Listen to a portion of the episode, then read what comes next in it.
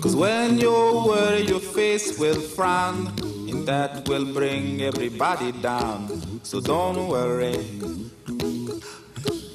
Be happy. Yeah, we're going to Don't talk worry. a little bit about um, maybe how you can change your life a little bit. Uh, I love this next guest. Uh, looking forward to talking to him. Whistle while you work. Good advice in trying times, and perhaps in these times. Our next guest knows a bit about whistling as well and being happy. He's a four-time international whistling champion and a Wall Street uh, insider, director of global communications for the Carlyle Group. Uh, Chris Ullman has also written a book just out last month. It's entitled "Find Your Whistle," and we find him on this Friday in our Bloomberg 99.1 studio in the nation's capital. Chris, nice to have you here with us. Hi, Carol. Thank you so much for having me on. Uh, first of all, before we get into your book, which I'm, I'm looking forward to talking about, um, give me a little bit of your whistling expertise, if you may. I had no idea that there are whistling championships. So here is Belle from Beauty and the Beast.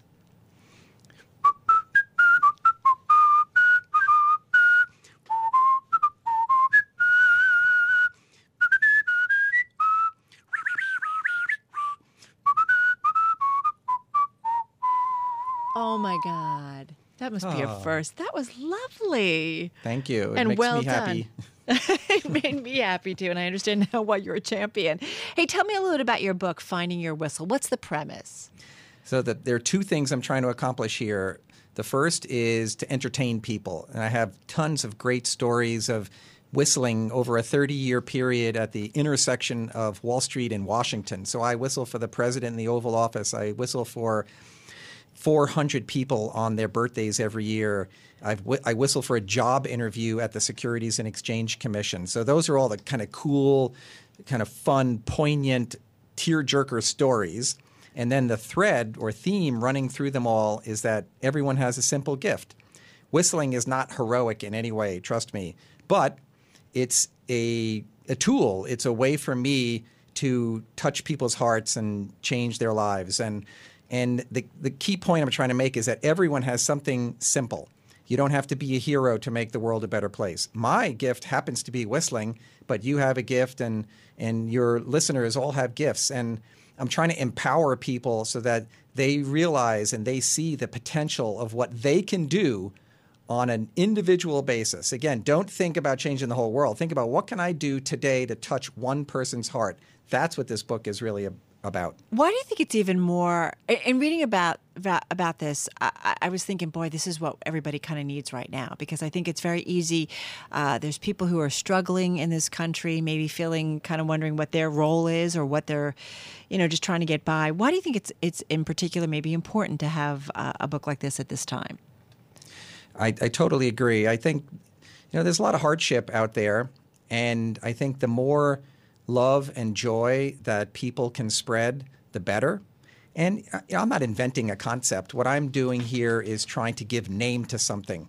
I have met so many people in the past couple of years since I started writing this who say to me, you know, I don't have a whistle, I don't have a simple gift, and I say, you do.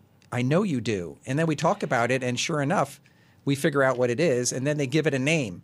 And when you give something a name, you're more likely to embrace it and to really make the most of it. And then there are some people who literally don't have anything, and that's what I, when I say, listen, go find it.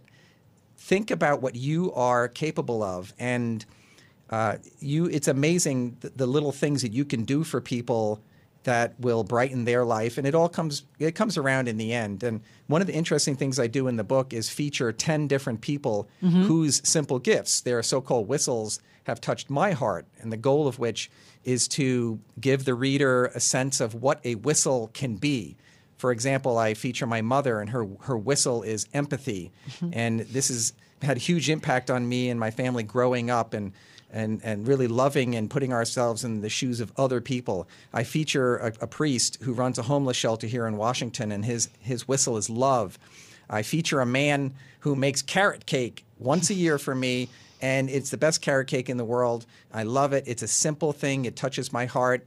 And you know, he's not changing the world. I'm not changing the world, but but we are touching hearts and lives. And I think the more people who think that way, they will be able to harness their gifts and make it in a greater impact in the world. All right, so I'm going to throw something at you, and I'm curious what you're going to say since you have really kind of intersected, as you said, Wall Street, Washington, a lot of different worlds. What is President Trump's gift? What is his whistle? His whistle is his communication skills, his his bluntness. Mm-hmm. I would actually say his his bluntness is a gift.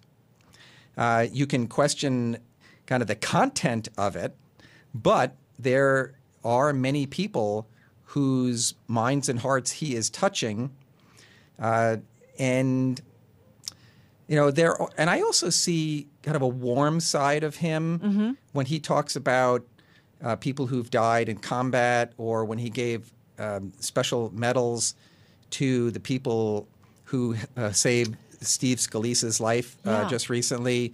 I, I did sense a, a, real, genuine warmness there, and I think that is a gift, and people do react to it.